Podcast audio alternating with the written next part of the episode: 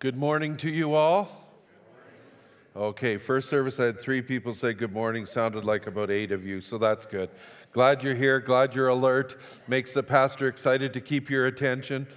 Um, this morning, I woke up and uh, I was driving north on 116th, just north of Costco. And uh, I was talking to the Lord because uh, I don't know if you've ever had a presentation back in high school or even at your work, and you wake up in the morning and you feel really tired and I don't know why I felt tired. I thought I slept good.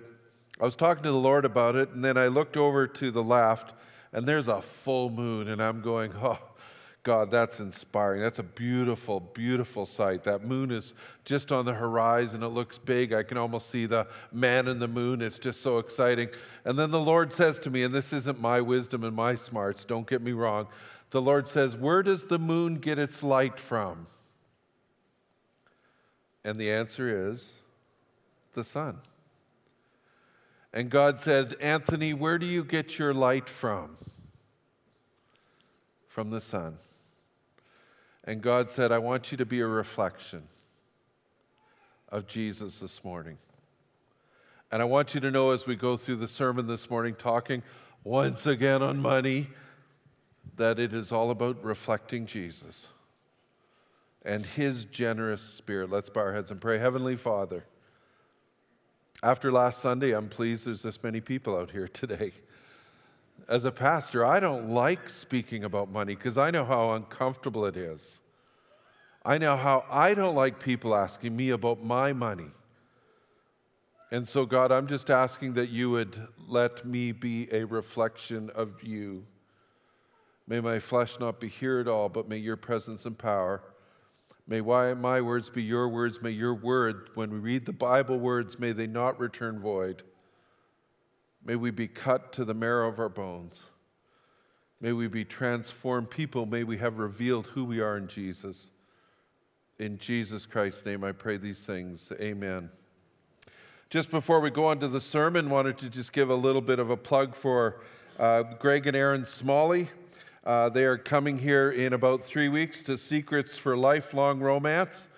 Uh, Greg is Vice President of Marriage and Family for Focus on the Family USA. This is a big deal guy. And uh, last, I think it was two years ago, he came. Uh, his seminar was spectacular. And I want to tell you, he's coming to do a different seminar this time. And he wants to give you secrets to lifelong romance. And uh, I want to tell you, He is good. But as a pastor, I so often, and I've said this often to people, when they come, when people come to me for counseling about their marriage, I never say it to people. But after the session, I almost think, why did you wait so long? Why did you wait so long? There's so much hurt, so much bias, so much anger so many patterns that have been developed. This is going to be tough. So, my wife and I, from the beginning of our marriage, we've said at least once a year we'll do something to help our marriage. I would encourage you, if you have a good marriage, to go see Greg Smalley because you want your marriage to last. You want to be a reflection of Jesus, hopefully. Also, want to say to you this morning, I want to thank you as a church, and uh, as much as I'm talking about money, I wanted to say this isn't because we need the money, and I'm not saying the church never needs money because obviously the light's got to be paid, my salary's got to be paid. But right now we're doing well financially, and so this really is a series about you, about me, about who Jesus is, about being generous. And I want you to know that. But I want to give hats off to you when I compare, and you should never compare, I know. But when I compare you to other Alliance churches in our district, we're one of the top per capita giving churches. Now, we can rationalize a little bit of that away, say we have a lot of money in Grande Prairie. That could be part of it. But I think, and I want to thank you guys, you're good givers. So thank you, thank you very much. I have a sermon today about generosity. It's basically, am I generous? Not are you. I'm going to point the fingers at myself.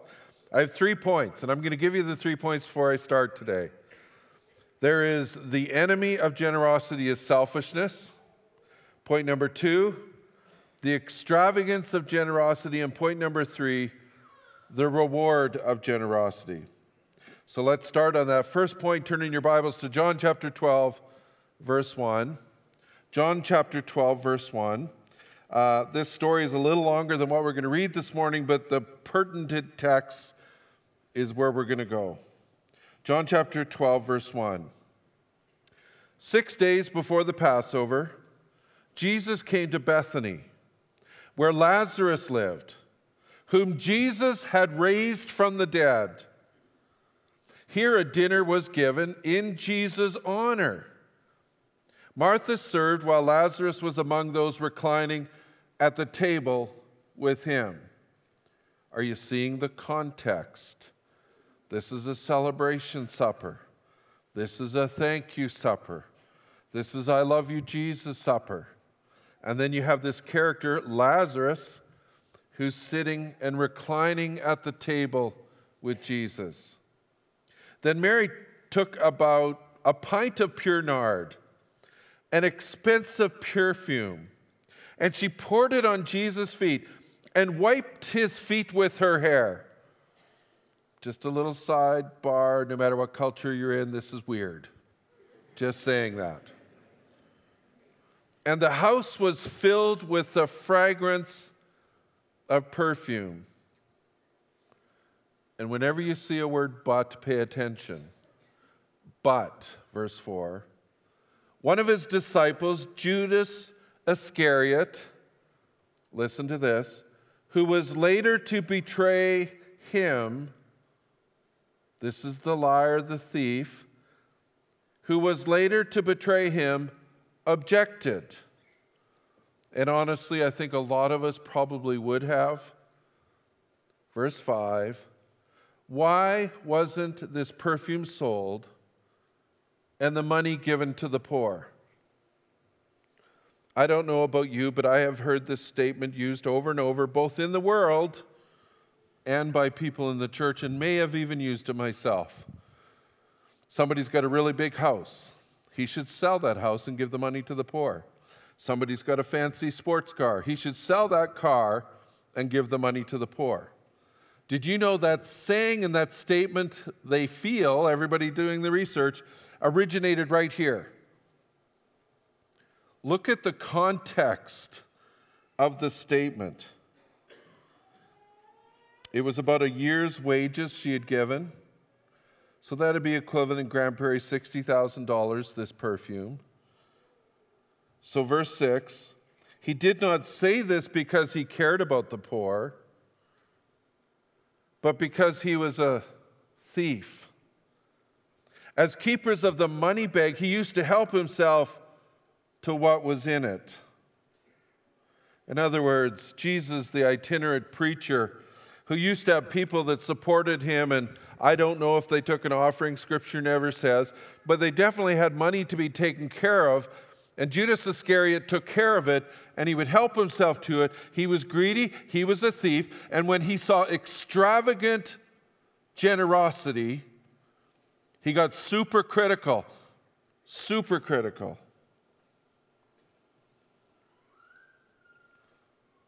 So the question to me is Am I generous? I didn't say you, I didn't say us, because when I preach a sermon like this, I have to ask the question Am I generous? And I want to tell you that honestly, like you, I struggle at times. Sometimes I'm generous, and sometimes I'm not. I saw a couple standing in front of McDonald's Tuesday morning. I had a meeting.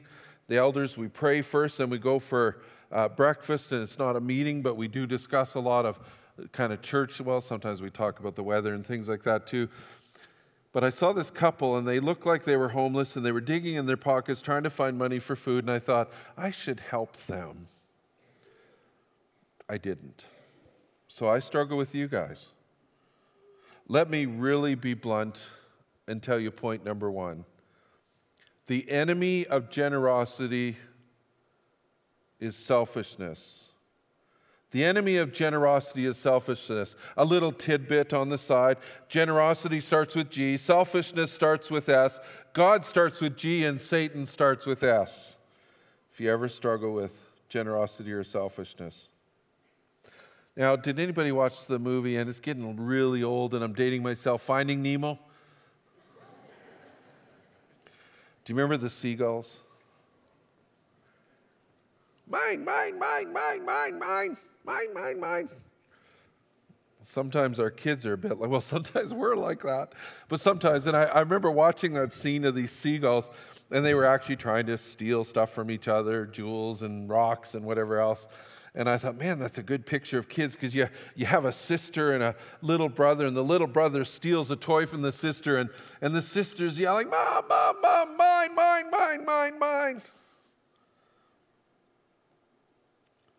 And there comes a place in every parent's life when you no longer care about justice. You care about quiet, and you look at the little girl, the older, more mature. Surely she can reason this out. Can you just let him have it? Just let him have it. You, you, you've got other dollies.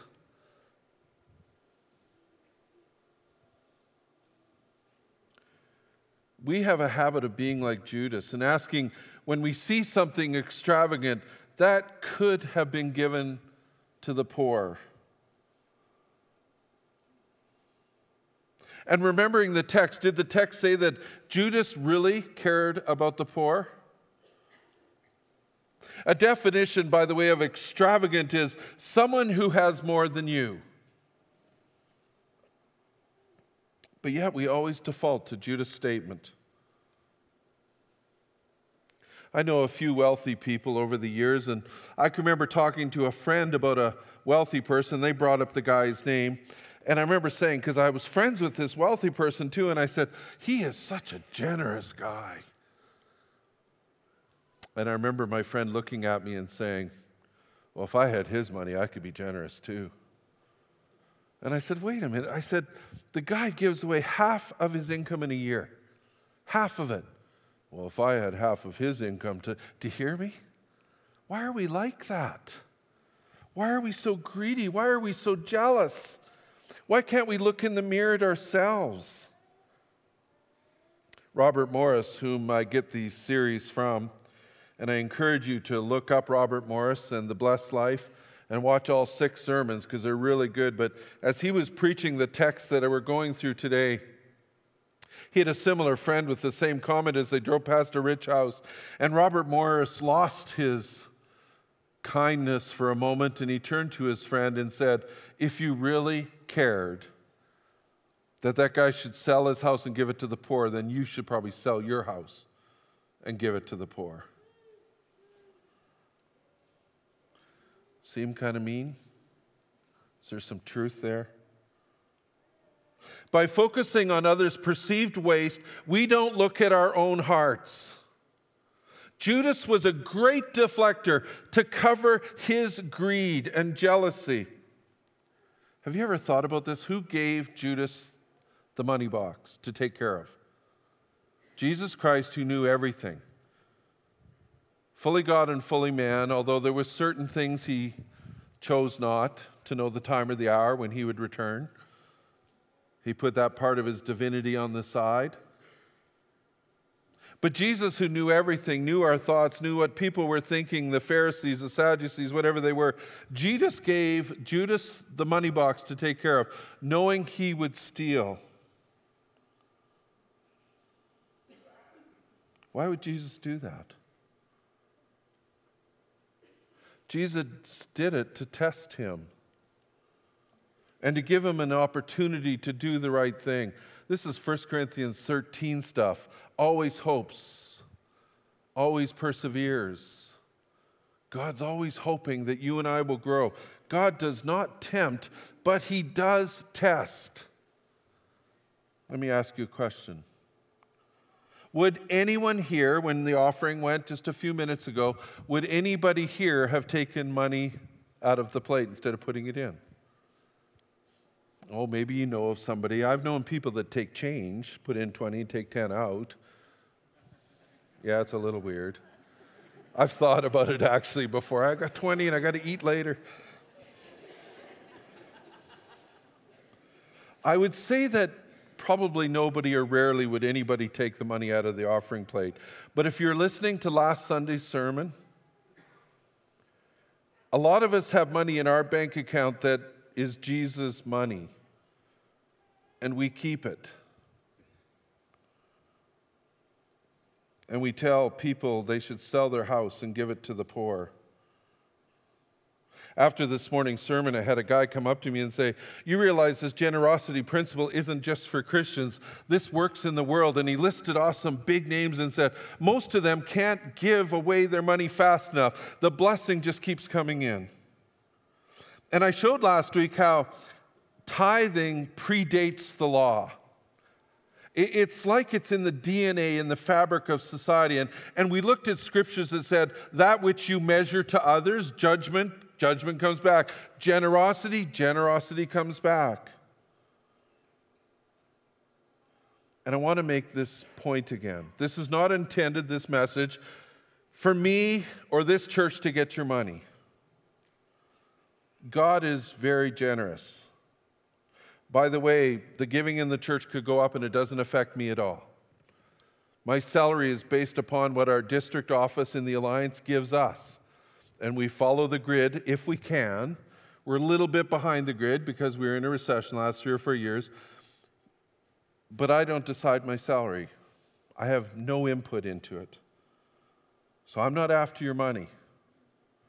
But I want to tell you that God's after your heart. The tithe is giving God his money for his bride, the church. So there's point number one. Point number two the extravagance of generosity. Did you know that God is a generous God? He gave his one and only Son. While you were yet a sinner, Christ died for you. Did you know that when King David came and gave an offering in the temple, when you do the math, it's actually equivalent to $21 billion today. And you're going, wow, God must have been impressed. And then you read another story in Scripture where there's a widow, she gives two pennies. And she is admired. It's all she had. She had nothing else. And she gave two pennies. In the story we just read, Mary gave 300 denarii, a year's wage in the text we read.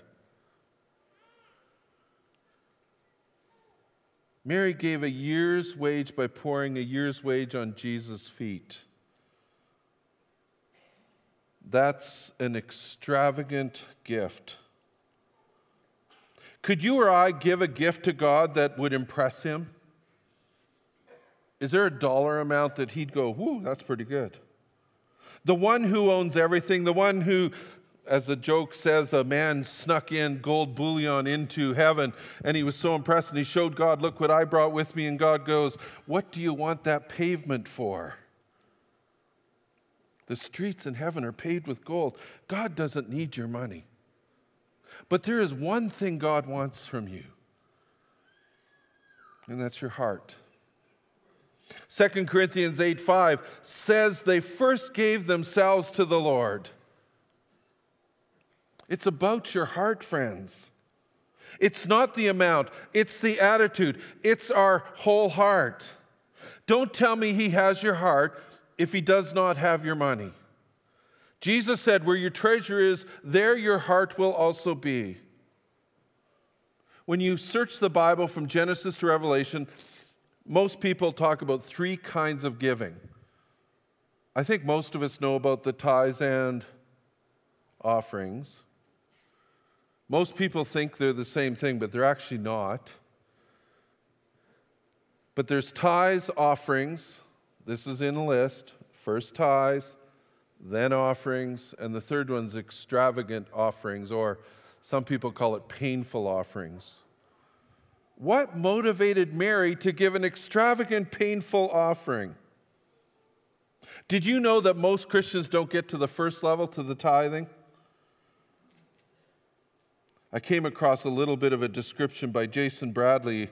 These are American stats. I couldn't find some Canadian ones, although I did look up at recent Stats Canada stuff, and I told you that last Sunday. But in the United States, churches' giving has dropped 53% in about the last 15 years. Here's some interesting statistics. Now, this is American, but we tend to track right along. Tithers only make up about 10 to 25% of any congregation. Eight to 10 people who give to churches, and I love this one, have zero credit card debt. Hmm. Could it be that generosity also comes with selflessness and you're not racking stuff up on your credit cards? Religious giving is down about 50% since 1990. On average, Christians give 2% of their income to churches. You want to be blown away? Do you know what they gave in the Great Depression? 3.3%. I can't afford to give, you might say. Of the families that make 75,000 plus, only 1% donated one tenth of their income to the church.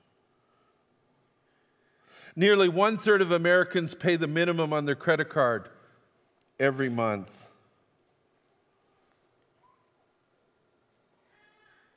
God is a generous God. His Holy Spirit is in you. It's who you are in Jesus. And written in the DNA of the world seems to be this principle that if you're generous, generosity comes back.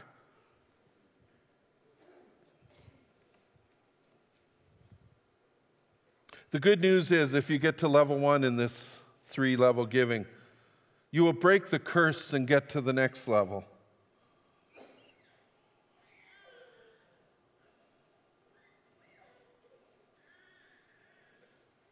Some people last Sunday came up to me and said, Well, I believe in the tithing principle, but I don't bring it to the local church. And my first question is thank the Lord, not everybody thinks like you. I don't know if people think that through. If everybody gave like you give, where would the church be at? And honestly, it's not about the money. We'd survive. The church in China does okay. Until recently, I had got myself into a little bit of a pickle. Wasn't horrible. But I'm the father of a 31 year old, a 30 year old. I'm going to get my ages all wrong, I think 27 and 26. And uh, I had a stretch of university, which I borrowed money to help my kids with. I had four weddings, one each year, which I borrowed money to help my kids with.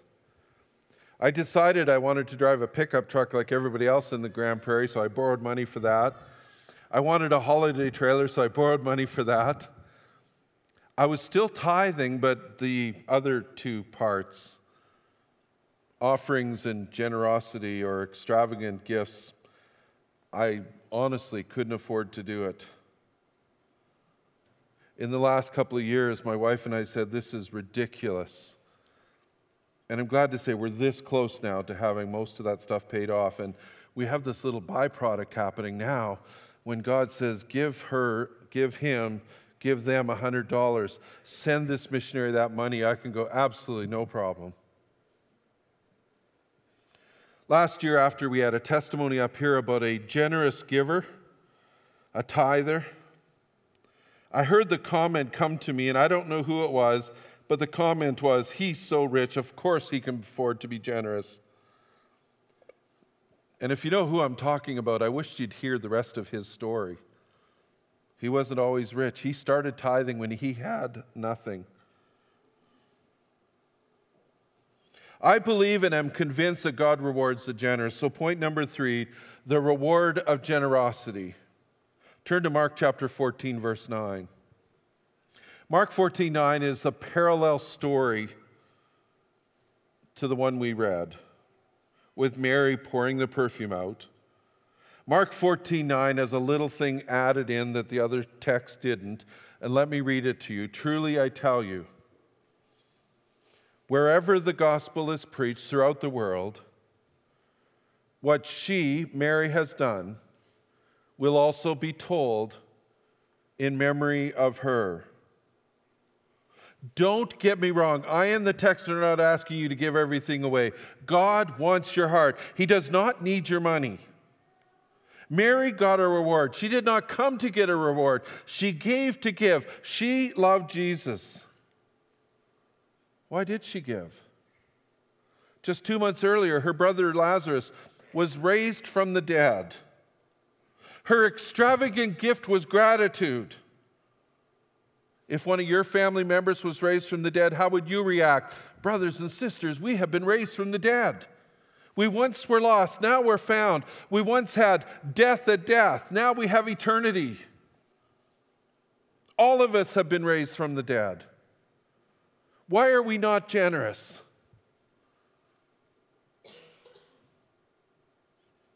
God always rewards generosity from the heart. For many of us, it's more like you scratch my back, I scratch your back. For many of us, oh, I like tithing, but I like to give it where I feel, where I get some pleasure out of it. We need to give with no thought of giving, getting back.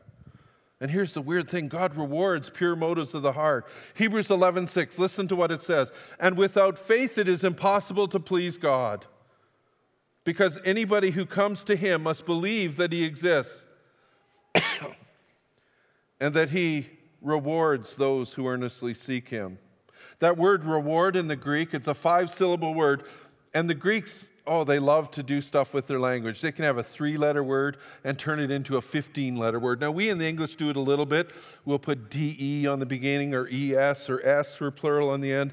Once in a while, we'll do an infix, something in the middle of the word, but they would put it all over the place. And there's one little infix in this Greek word that changes it from reward to extravagant reward.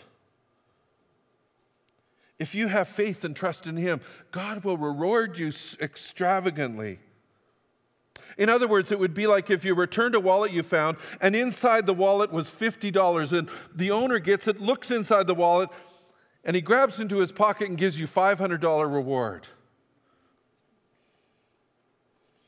He's not rewarding the amount you return, he's rewarding your heart, your honesty. Generous people all the ones I've met, will say that they live a blessed life, even the non Christian ones. You can ask them, Do you still have trouble in your life? And they say, Oh, absolutely. They might even show you scars. But they will always say, But, but God was with me in my trouble. After the first service, I had three people come up and tell me stories of that. They will all say that they have a blessed life. I used to myself hear about people getting and receiving cars as gifts. I remember being at a conference when I was just dating my wife. In fact, it was one of the conditions of getting engaged. I had to go to a Bill Gothard seminar now. If you know who he is, doesn't matter. He tells a story about getting a car given to him. I remember turning to my girlfriend at the time saying, Wow, that'd be nice, eh? It's never going to happen to me. Within a year, by the way, a friend threw me the keys to his car and said, It's yours.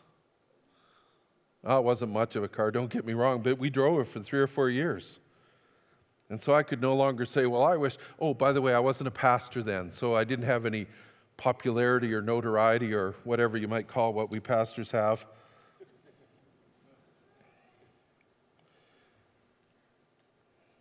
So I was thinking about the sermon, I was talking to my wife about it, and I said, Okay, we've been tithing for years and I said, you know, we, we've given offerings, you know, especially now we can afford it, so we're doing that. But I said, have I ever given extravagant gifts? And she got mad at me and she looks at me and said, You're thinking about the dollar amounts. That's not what God wants. She said, Do you remember when we were in college and we had just this little wee Chevy Sprint car and we were running a junior high group in a church and we were students and we couldn't even hardly put food on our table? And you would pick the students up and bring them to junior high group and then drive them home. And do you remember our friend? He heard about this at school. Now, my friend, by the way, he was kind of greedy and he had lots of money. And he heard about me being generous like this. And he said, You're such a fool, Anthony. You have no money. And I said, Dave, what would you have me do? Not pick them up and bring them to hear God's word? And he goes, No, you just need to say it $10 a night. And this is a long time ago. And I remember thinking, That's ridiculous. I refuse to be like that. And you know what? God blessed us, and we never were wanting with that car. Somehow, well, sometimes we had to leave it parked for a few days, but when it came time to driving the junior high group, we could do it years ago, I was pastoring in Tumbler Ridge and I got to know a Salvation Army captain. And I never kept in touch with him after I left there. And I moved to Regina and I was working for Freedom in Christ Ministries. And I was at a conference one weekend by Canadian Revival Fellowship. And across the way, there's the captain.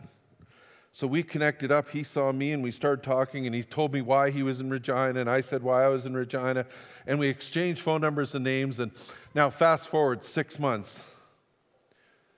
I had resigned from Freedom in Christ Ministries. I had no money, no job. I couldn't even afford to pay my mortgage. I had to go make deals with the bank. I couldn't pay the utilities. I actually was just getting my final notices on some of them.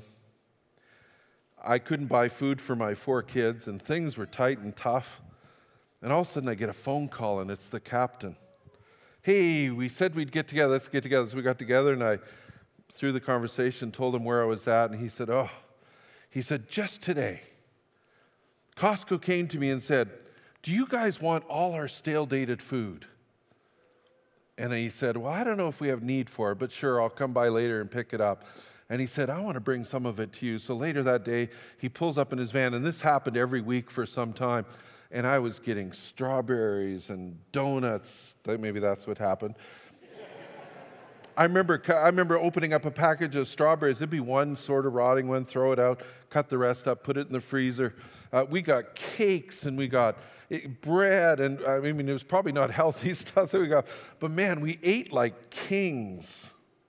Do you see how God puts all stuff together, meeting a guy in Tumbler Ridge, running into him later, just happens to be asked this or that. When the devourer is immobilized in your life, God's blessing can flow. I've got scars and handicaps. I've gone through tough, tough times. But when I look at my ministry, when I look at my family, when I look at my life, I live a blessed life. Robert Morris telling the same sermon. He begins by telling the congregation that he had told a story a year earlier of a man who gave away $100 bills when the Lord asked for offerings. He would always keep them in his wallet. And then one day he told it again at a message just like this. And his daughter who he says his daughter had rebelled against the Lord, was now back living with the Lord, one day insisted to meet him in his office, met in the office. She looked at him and said, That man's you, isn't it, Dad? And he looked at her and said, Yes, it is. Yes, it is. And he told the story of a single mom who had said she was going to get rid of the devourer, and she got $1,100 check, and, or I think it was $1,200 check, and she wrote a check out for $120, put it in the offering plate, going, I have no idea how I'm going to eat or make money. I'm, that was money I didn't have. And that very day, Robert Morris saw in the parking lot, and he opened up his wallet. And there was a 20 stuck beside the 100, and God said, I want you to give them both. The woman will understand. So the daughter's sitting in his office and she looks at her dad and she says, Daddy, I want to be just like you. Are you the reflection of the sun? Are you the reflection of the Son?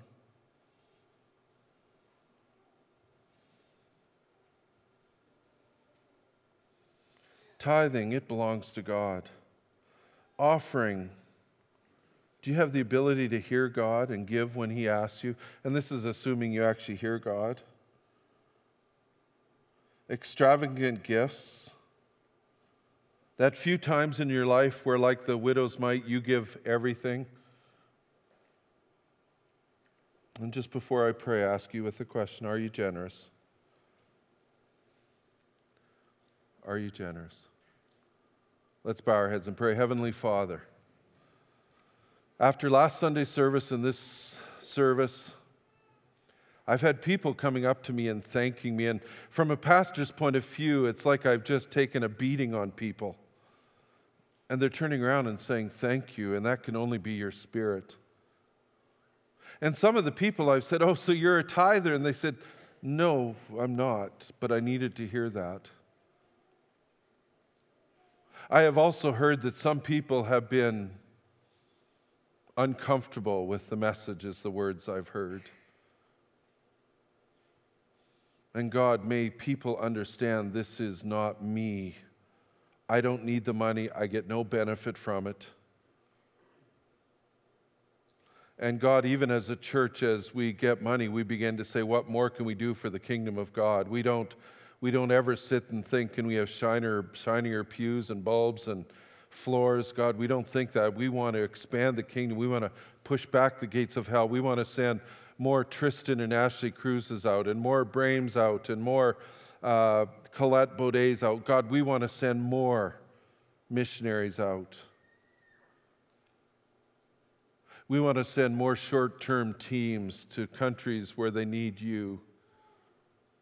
We need to send evangelists. We need to send builders. We need to send electricians and mechanics. And you, God, want our hearts.